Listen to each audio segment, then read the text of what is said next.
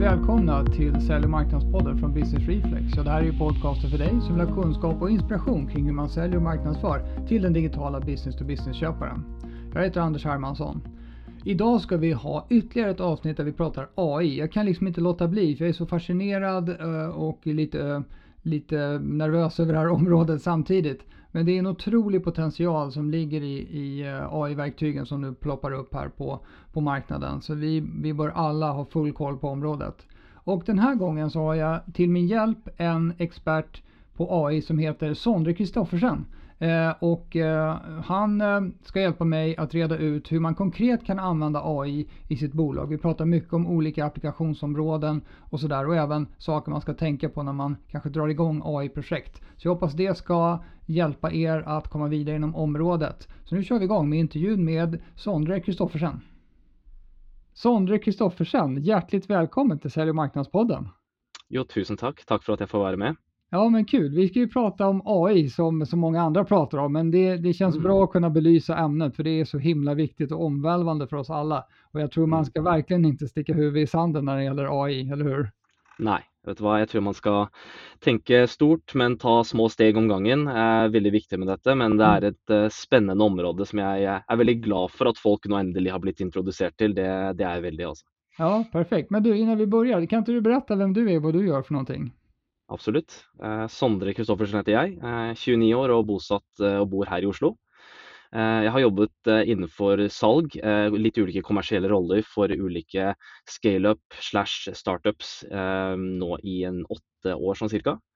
Jeg har jobbet ganske lenge i et svensk bolag fra Malmö som heter GetAccept, og også vært innom et annet spennende Göteborg-bolag som heter Winning Temp. Men i de siste tiden har jeg også jobbet nå for et norsk bolag som heter Simplify, som er spesialisert seg på kunstig intelligens. Um, har alltid hatt en ganske spennende fascinasjon for kunstig intelligens, altså for AI, egentlig langt før det ble normalisert nå i uh, november-desember. Uh, og jeg syns det er en veldig interessant ting å kunne se på hvordan både samfunnet på et makronivå kan bli påvirket av AI-teknologi, men ikke minst også hvordan oss enkeltmennesker kan ta nytte av dette. og ikke minst også disse risikoene som ligger rundt det, på hvordan er det vi kan bruke dette for å skape et bedre samfunn. Eh, mm. Det syns jeg er kjempespennende. Ja, verkligen.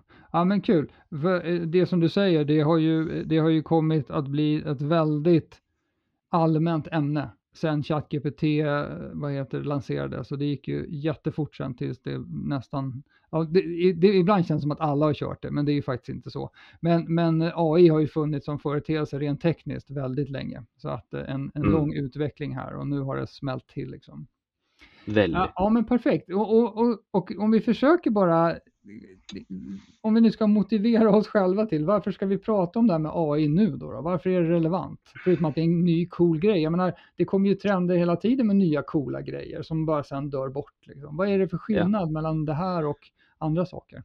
Ja, altså jeg liker å nesten sammenligne litt med når vi hadde internettboblen på tidlig 2000-tallet. Når internett virkelig fikk sin, fikk sin framgang. Eh, da var det kanskje ikke alle som helt var klare for å benytte seg av internett, eh, og så ikke helt nytteverdien av det. Eh, men vi så jo hvordan det spranget gikk, og hvor raskt det gikk egentlig fra veldig få som benyttet det, til at flere og flere faktisk nå tok i bruk det på mange ulike måter. Personlig vil jeg si at AI-teknologi er enda større revolusjon enn det som internett selv faktisk var. Mm. Eh, fordi vi har kommet såpass mye lenger med teknologi i dag, så kommer dette til å endre til syvende og sist hele verden om hvordan vi faktisk opererer og kommuniserer og er som mennesker i tiden fremover. Så vi, vi, vi, står akkurat nå, her vi sitter nå, Anders, så, så, så sitter vi faktisk i en, eh, en, veldig interessant tid. Jeg tror vi kommer til å snakke om dette her nå i flere hundrevis av år framover også. Over hvordan faktisk AI-teknologien ble introdusert, eh, og på hvilken måte den endret måten vi levde på til syvende og sist. Mm. Eh, så Det er nok egentlig hvorfor vi snakker om det nå. Eh, og jeg tror også at til syvende og sist så har vi kommet til et punkt hvor AI-teknologi kommer til å bli det er ikke bare en trend, men det er en ting som kommer til å være en del av oss like mye som internett selv kommer til å bli. Eh, så spørsmålet nå er egentlig når er det man skal begynne å bruke dette? På hvilken måte er det vi kan bruke dette? Mm. Og, og, hva slags muligheter og gevinster kan det ha for oss nå i den nærmeste tiden? Eh, og så vil det jo være utrolig spennende å se også nå i framover, hvor vi da tar det bare ti år, hvor kommer vi til å være med AI-teknologi? Eh, og hva kommer det til å ha gjort med oss som individer, som bolag, næringslivet og ikke minst som, som et samfunn generelt også. Mm. Og, og, det her med, med AI, mange har jo likställt AI nå med sånne large language models. Eh, mm. är, det, är det så du också ser på det till vardags med AI? Eller, eller har, det finns ju massa andra typer av AI, machine learning och sånt som, som vi, och, och jag menar, algoritmer är ju AI, så vi har ju varit i AIs grepp länge. Det har ja. fått både positiva och negativa konsekvenser på jorden med polarisering och sådana saker.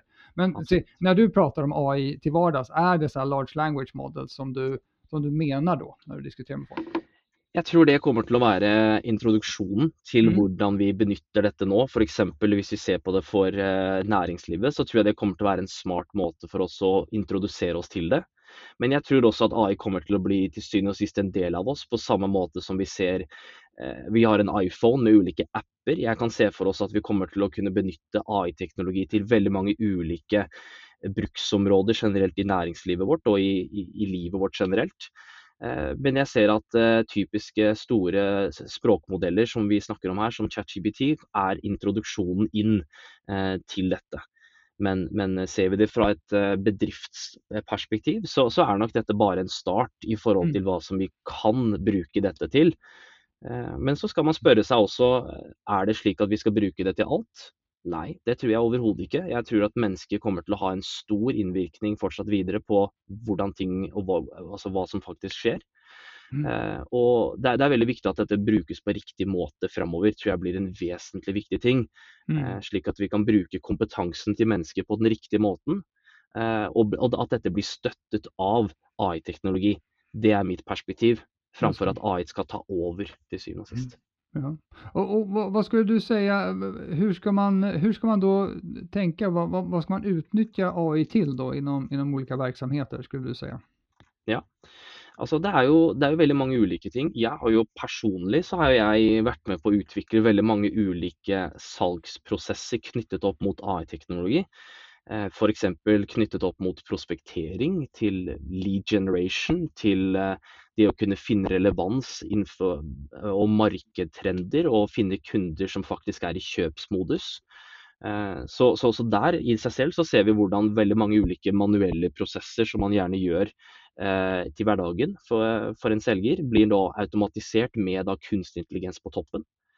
Eh, vi kan også se mot marketing, blir det litt den samme biten. Hvordan er det vi kan finne flere av våre egne kundeprofiler? Eh, og faktisk kunne klare å segmentere tydeligere og mappe ut eh, hvordan vår kundeprofil er, og hvem er interessert i oss, og hvordan mm. kan vi nå dem på en riktig måte. Hvis man ser mot logistikk, så er det jo utrolig mange interessante ting.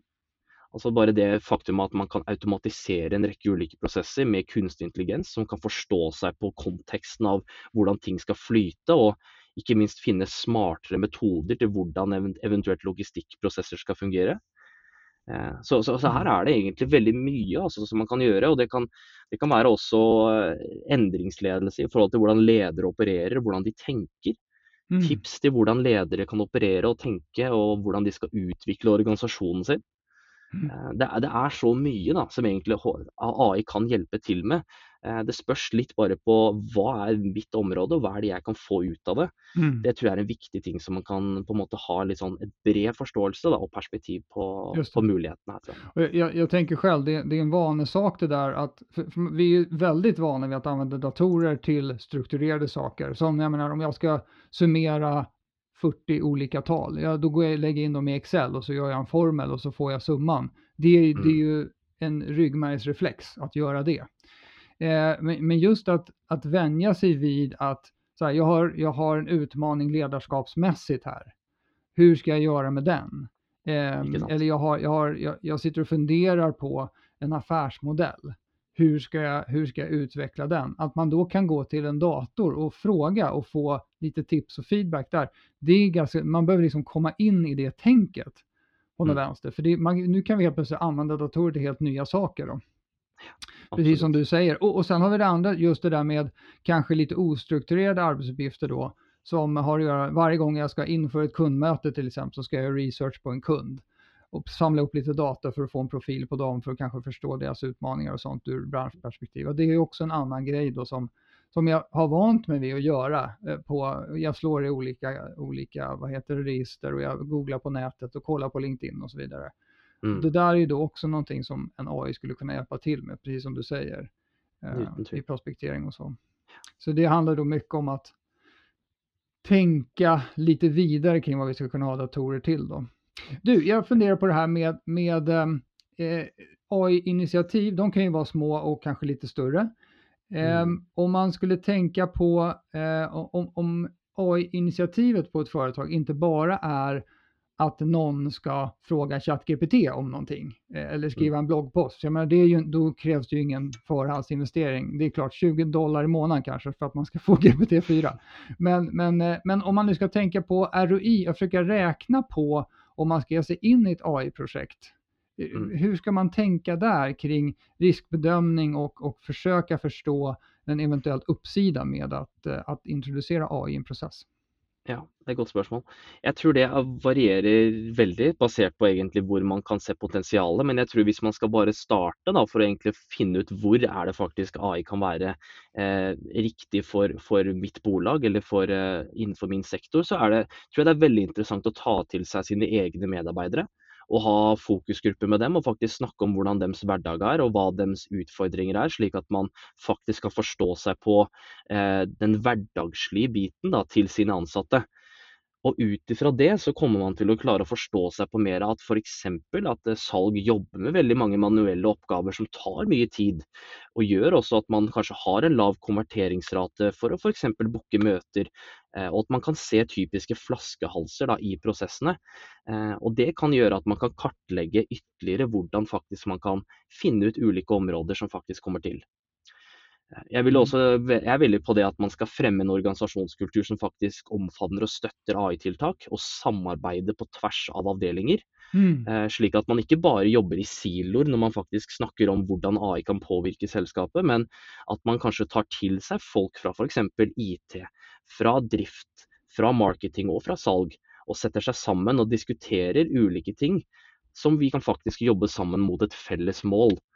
Så jeg tror det er veldig viktig å både grave litt i de individuelle medarbeiderens hverdag og se på områder der, men samtidig også reflektere overfor de litt større målsetningene som selskapet ønsker å få til. Eh, og samle folk sammen og diskutere dette sammen.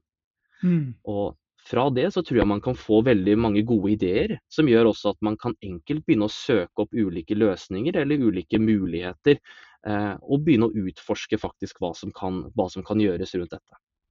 Så, så, så, det blir mer, då tänker jag så här, det som jag frågade om med, med ROI och sånt här, det kanske mer har att göra med traditionella IT-projekt, medan jag tyckte du var mer inne på att man skulle öppna upp dialogen och, och försöka få människor att själva testa. Och då blir det många, många små initiativ eh, parallellt istället för att man ja, du vet, inför ett ERP-system eller något sånt där, ett stort IT-system. Det här är mer små, små, små steg på mange ulike hold. Er det så du tenker? Jeg, jeg tror det, det, er veldig nyansert. Jeg tror det er veldig varierende egentlig hvordan man burde tenke på dette her. Um, jeg vil jo også påpeke at typisk, la oss si, en, en, leder i et bolag, en avdelingsleder, har nok et godt koll på også hva som kanskje er en utfordring i dag, hvor kanskje ting sitter litt fast. Uh, og Det gir også en veldig god kartlegging til hva man kanskje skal utforske videre også. Eh, men når man ser på spesifikke ROI-er som kan faktisk eh, hjelpe et bolag, altså faktisk som man skal måle etter, så kan det være i forhold til besparelse av tid, vil det være en veldig vesentlig ting. Eh, man kan jo også analysere ulike metoder for å se på hvordan inntekten øker, gjennom at man kanskje sparer tid i ulike, ulike deler av prosessene. Mm -hmm. At man kanskje kan redusere kostnader, hvis vi går tilbake til f.eks. et logistikkperspektiv. Hvordan er det vi kan benytte kunstig intelligens til å kunne automatisere en rekke ulike prosesser, og dermed også gjøre at menneskene ikke bruker tiden der, men kanskje bruker det på et helt annet sted. Som igjen gir en dobbeltgevinst, både i forhold til effektivitet, men også eh, kompetanseheving for de som faktisk sitter der. Eh, så du har både dette med å redusere kostnader, som jeg nevner, du har dette med å øke inntekt. Dette med ikke minst med at de ansatte blir mer happy. Altså turnover er jo vesentlig viktig. Mm. Kunne erstatte manuelle oppgaver for at man kan bruke kompetansen på en bedre måte. Eh, ser man det fra et IT-perspektiv, så vil jeg også påpeke det å kunne automatisere prosesser og strømlinjeforme ulike prosesser vil være veldig viktig. Dette med å snakke, at systemene kan snakke mellom hverandre, og at kunstig intelligens kan være som et bindeledd til å kunne effektivisere disse prosessene, det er jo, Hvis man kjenner seg fra IT-verden, så er det jo ofte veldig mange bruker ulike roboter til å gjøre ulike prosesser. Eh, kjempedyktige disse robotene og modellene her, men her har man også en liten utfordring med at hvis det er noen avvik, eller hvis det er noe som er fra unormalt fra det, fra det vanlige, så vil det også kunne også skje konsekvenser som er utenfor dette. Mens med kunstig intelligens så har man eventuelt da et spillerom til å skjønne seg på konteksten av ting som gjør også at man kan få en mer effektiv flyt generelt også. Just det, så, det blir, eh, så, så de processer man redan idag har digitaliserat, de kan börja hantera avvikelser lite bättre. Eh, man behöver inte hoppa in som människa hela tiden så fort någonting oväntat sker så att säga. Så det finns lite spelrum där. Mm. Intressant. Så, och, och eh, det finns ju mycket då på personlig produktivitet och sådär. Att man har processer som, som du säger som går kanske tvärs över avdelningar och sånt. Det har ju alltid varit bekymmer. för man vill ju ha folk accountable för sin avdelning samtidigt som man vill att de ska jobba cross. Mm. Eh, så, så det, finns, det kanske finns två aspekter av det. Där det, där det blir mer krav, vissa projekt då, eller initiativ skulle behöva att folk samarbetar över gränser och så. Och då har vi de vanliga utmaningarna. Eh, men sen finns det då de mer personliga produktivitetssakerna så att säga.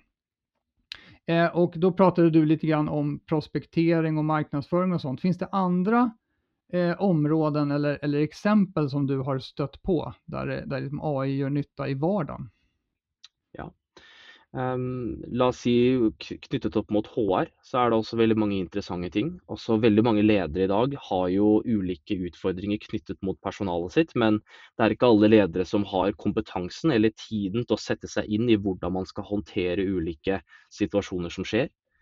Eh, her finnes det mange ulike smarte løsninger, AI-baserte løsninger, som litt det du var inne på i stad, som at man rett og slett kan stille spørsmål til mm. og få faktisk eh, historiske, analytiske svar på hvordan man skal håndtere ulike situasjoner basert på det personalet f.eks. Eh, det kan jo også f.eks. være knyttet opp mot lederen selv og hvordan den skal drive organisasjonen sin videre. Eh, dette med å faktisk ha en medhjelper som kan faktisk være med å stille det riktige, at man stiller spørsmål som gjør at man også kan få svar på ting som man kanskje selv ikke helt har tiden til å søke seg til. Eh, det vil jeg si er en veldig viktig ting, for jeg mener at AI i seg selv skal ikke være Den skal ikke ta over hele oppgaven til oss mennesker, men den skal gjøre at vi kan ta bedre beslutninger, og at vi kan ha mer innsikt og mer kompetanse ut fra AI-ens perspektiv. Mm. Eh, så det er en veldig viktig ting. Så f.eks. dette med HR er en vesentlig viktig ting. Du var litt inne på det i stad, dette med marketing. altså Dette med å kunne ha relevante bloggpost, dette med å ha relevant content. Dette med å kunne benytte seg av historisk data og det som faktisk har fungert før. Og faktisk dra dette direkte inn til å gjennomføre dette på nytt og på nytt og på nytt. Mm. Eh, og Det kan man jo gjøre med et menneske, det er ikke noe tvil om det. Og det er mange løsninger som kan gjøre dette også uten AI-teknologi. Men det AI-teknologi kan gjøre på annerledes måte, er at den kan gi deg mange ulike alternativer, masse ulike forslag på ting som kanskje ikke mennesket selv har tenkt på. Mm. Som gjør også at man får en enda mer, ja, en bredere forståelse og kanskje mer muligheter også. Just det. Eh, det som vi, mange av oss i alla fall har lært oss, det er jo at man kan gå inn og chatte med ChatGPT Og da er är det noen sorts ja, allmän eh, kompetens som ChatGPT har baserat på internet eh, och en massa data som de har tryckt in i den där modellen. Eh, men det som, det som man kanske kommer till i steg två, det är ju att man vill att den här AI som man konsulterar då har koll på den egna informationen. Alltså säg att man skulle ha, hur, hur, får man till det så att, så att den här AI känner till alla dokument som ligger på vår fileserver till exempel och kanske, inte vet jag, alla mail som alla har skickat eh, fram och tillbaks. Så att den kan liksom ha en, en, intern kontext och vara smart kring mitt företag. Hur, liksom, hur, hur skulle mm. det gå till? För det kan ju inte ChatGPT veta. Eller man vill ju helst inte, om det skulle gå så vill man inte lägga ut hela sitt Nej. företags information där på något sätt. Nei, og det, og det står det jo helt nederst også på ChatGPT, at det ikke legger ut sensitiv informasjon. Ja. Uh, så, så her er det jo et uh, compliance og et GDPR-spørsmål som man skal stille seg til, akkurat ved bruken av ChatGPT også. Uh, Det finnes mange verktøy der ute, og selskaper som har et veldig fokus på akkurat dette med å kunne benytte seg av historisk data. Og crawle gjennom all informasjonen og danne seg kontekster basert på dette. Mm. Eh, Det selskapet jeg selv jobber i, har faktisk også en fokus på akkurat denne biten her, så det er jo litt morsomt at du sa. Mhm. Eh, Men, men, men det, er jo, det er jo til syvende og sist det at det finnes mange ulike verktøy der ute, bygget opp av AI-teknologi, som kan rett og slett være med å, å sette kontekst på deres egne historiske data i ulike settinger. Om det skal være gå tilbake til logistikk, at man kan se på ulike ting som har fungert før, eh, og danne seg et bilde hva som kanskje er smart å gjøre fremover. Mm. Eh, Eller f.eks. opp mot salg og faktisk danne seg et bilde basert på sin egen kundedata og sin egen kundedemografi. Eh, Og enda dypere grave i faktisk hva er det kundene våre er interessert i. Hva er det faktisk kundene er interessert i å kjøpe mer av, basert på gammel data. Mm. Eh, og, og, og gjøre dette her veldig mye raskere. Det er jo det som er hele, hele poenget med AI-teknologi også, er jo at dette kunne et menneske gjort selv. Og den hadde kanskje også gjort jobben like bra, men det som man gjør med kunstig intelligens, er jo at man reduserer denne menneskelige svikten og avviket som kan faktisk komme. Mm. Og så får man svarene mye, mye raskere. Og flere kanskje alternativer til faktisk de svarene man er ute etter. Eh, at man får flere svar, rett og slett også. Just det. Ja, just det. Man, man, behöver, ja, just det. man fokuserar inte så, man kan få en, ett bredare spektrum av, av um, en analys helt enkelt. Och, men, men jag tänker då, så om man, um, då, om, om då jag skulle vilja ha en, en AI som känner till mycket om mitt företag, den interna aspekten, då, då ska jag alltså inte försöka få ChatGPT att göra det, utan då finns det då andra modeller som är mer eh, där jag lägger mitt data liksom i en hink som är mer privat så att säga. Men på toppen av den finns det då en smart ja, large language model som är tränad i alla fall och förstår saker. Alltså- Så den är liksom, modellen i sig är liksom lite smart från början, men sen får den även min data. Är det Ja. så man ska tänka? Det er litt sånn man burde tenke. Altså, ChatGPT er eh, revolusjonerende på mange ulike måter. Men ChatGPT er også en nettbasert løsning som på syvende og sist ikke har total innsikt på selskapet ditt. Den er kun oppdatert fram til 2021, fram til nå.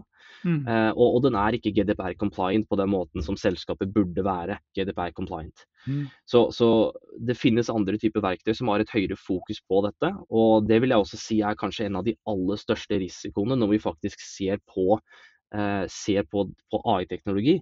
Så er det dette med er faktisk dette GDPR compliant? Tar vi faktisk stilling til å beskytte faktisk både kundene våre, selskapet og ikke minst de ansattes eh, integritet og rettigheter? Eh, For man kan jo tenke seg AI er jo basert på store mengder data. Så hvis, dette, hvis det er uskjevheter, altså en dårlig fordeling av denne dataen, så vil også resultatene også bli veldig feil. Mm. Så, så det er veldig viktig at man gjerne kan benytte seg av sine egne historiske data. Da vil man nok få en god forståelse av det. Men man må også ta det med en klype salt, som vi sier her i Norge, og tenke at er dette, virker dette logisk? Har vi faktisk gjort en god nok analyse her?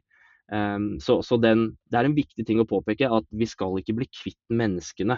Erfaringen og innsikten som menneskene kommer, er det som skal gjøre at vi tar beslutningen basert på det dataen som faktisk AI kommer til oss. Mm. Men du har ulike modeller og løsninger der ute som kan jobbe mer internt. Og, og crawle faktisk gjennom eh, informasjon og konvertere dette til, eh, til analysedata for, eh, for selskaper. Det finnes mange av det. Mm. Mm. Ja, det är viktigt det här med, med GDPR är ju et ett regelverk og och eh, etik överhuvudtaget så att säga. För det var när du sa det at att, att om, om, da- om den är tränad på skev data, det är ungefär som att man har en kanske en kompis med jobbiga värderingar. man måste förstå, och det där är lite läskigt tycker jag, att man inte riktigt vet vad, om man nu ska säga så här, ChatGPT har för värderingar. Eh, Den verkar ju vara, vara eh, politiskt korrekt, vilka vissa människor retar sig på. Jag tycker det är ganska bra att den är det. Eh, Mm. Men, men du, det finns ju, vad tror du om framtiden för sådana här large language models? Det, det, det finns ju artiklar som jag har läst i alla fall där man hävdar att det som kommer att ta fart riktigt, det är open source-modeller. För det dyker Mm. upp nu väldigt mycket väldigt väldigt kapabla open source-modeller som, som dess, dessutom är supereffektiva på inlärning. Har du några Mm. insikter kring de där grejerna? Ja, til en viss grad. Jeg, jeg tror at eh, framtiden kommer nok til å være at vi diversifiserer eh, det ChatGPT gjør inn i mindre segmenter, altså mindre nisjeområder for eventuelle altså large language models. Det tror jeg kommer til å bli en ting som vi ser ganske raskt kommer til å skje. Uh, slik at man faktisk også, ja, man har et stort stort database med ChatGPT som ikke helt etterlever GDPR, men at man også da videreutvikler dette fra rammeverket som kanskje ChatGPT har bygget seg opp på, men, men deretter setter dette i konteksten av f.eks. ulike industrier uh, eller ulike altså nisjer som f.eks. innenfor salg eller innenfor marketing og slikt. Eh, jeg har også vært borti flere ulike at nå er det veldig mange som utvikler no code SaaS platforms, hvor de kan da benytte seg av API-et til f.eks. ChatGPT som en type database for søk. Ja. Eh, og deretter skal de eventuelt også filtrere ut og prøve å gjøre dette så GDPR compliant ut fra denne, dette rammeverket som ChatGPT har også. Mm. Så jeg har, eh, nå skal ikke jeg eh, bli en spåmann og se altfor langt fram i tid, men jeg, jeg, jeg tror vi kommer til å se um, ulike language models basert på f.eks.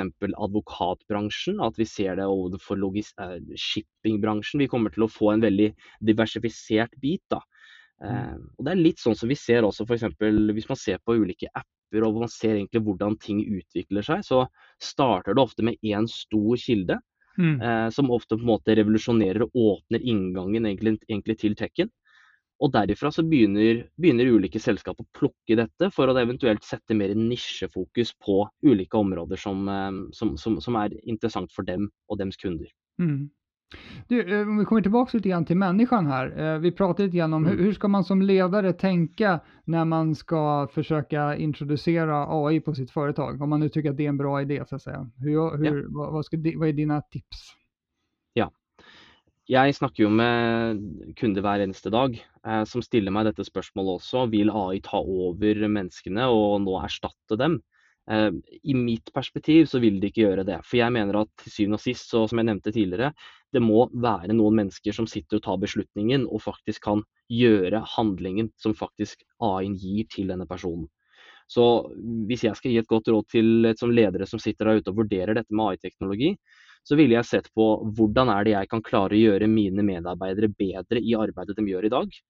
Fordi den erfaringen og den innsikten som de sitter med der, den kan ikke bli erstattet direkte med en AI-teknologi. Selv om det høres sånn ut at man kan hente masse data og faktisk jobbe basert på det, denne menneskelige relasjonen, den oppbyggingen av faktisk den menneskelige innsikten som man har fått, det er ikke noe som man kan erstatte direkte. Så hvis vi f.eks. Ja, vi kan godt ta det mot, eh, mot salg, f.eks. Det er et godt eksempel igjen. Altså, jeg ser ikke på at eh, en dag så kommer all type salg til å bli erstattet med, med AI-teknologi, fordi at mennesker liker å snakke med mennesker. Mennesker liker å bygge en tillit til andre mennesker. Så derfor så betyr det at hvorfor kan ikke vi da heller tenke at vi kan gjøre selgerne, eller de som jobber på salg, bedre i akkurat de områdene som er viktigst, hvor de kan bruke kompetansen sin på den beste mulige måten, og la dette bli støttet opp under av AI-teknologi. Mm. Eh, Så, og det er, det, er, det, er, er litt derfor jeg gikk tilbake til det jeg sa i stad, om at det er veldig viktig at ledere nå faktisk snakker med sine ansatte og blir kjent med hvordan er det faktisk prosessene ser ut i dag. Hvor er det eventuelt vi opplever at det er en litt manuell og tidkrevende oppgave som kanskje kan bli erstattet? Og hva kan den ROI-en gi hvis jeg faktisk erstatter dette med kunstig intelligens? Eh, og det vil du også se at de ansatte vil jo trives mer når de det er jo Anders, det er ingen som står opp om morgenen og tenker jeg gleder meg til å reise meg opp og gå på jobben og begynne å punche dokumenter inn fra et system til en Nei. annet. Exakt. Eh, men jeg gleder meg kanskje til å gå på jobben og snakke med mine kunder, så Mm. vi kan jobbe veldig nyansert, og at vi kan erstatte dette. Det Mm. tror jeg vil gjøre at selskapene de vil bli mer effektive og produktive. Mm. De vil tjene mer penger, de vil få mer happy ansatte. Og ikke minst medarbeiderne vil trives mer og synes det er gøy å gå på jobb, som er også viktig å tenke. Just det. Nej, men bra sammanfattning. Du, om, om, eh, om vi nu har lyckats inspirera någon här eh, att eh, ta tag i det här med AI och, och lite på allvar på sitt företag. Eh, Vad skulle det vara ditt, ditt konkreta tips kring vad man faktiskt ska göra konkret som första steg? Ja. Jeg var litt inne på det i stad, men jeg tror um, det første egentlig en leder eller et selskap må gjøre nå, er å begynne å identifisere hvordan prosessene sine ser ut i dag.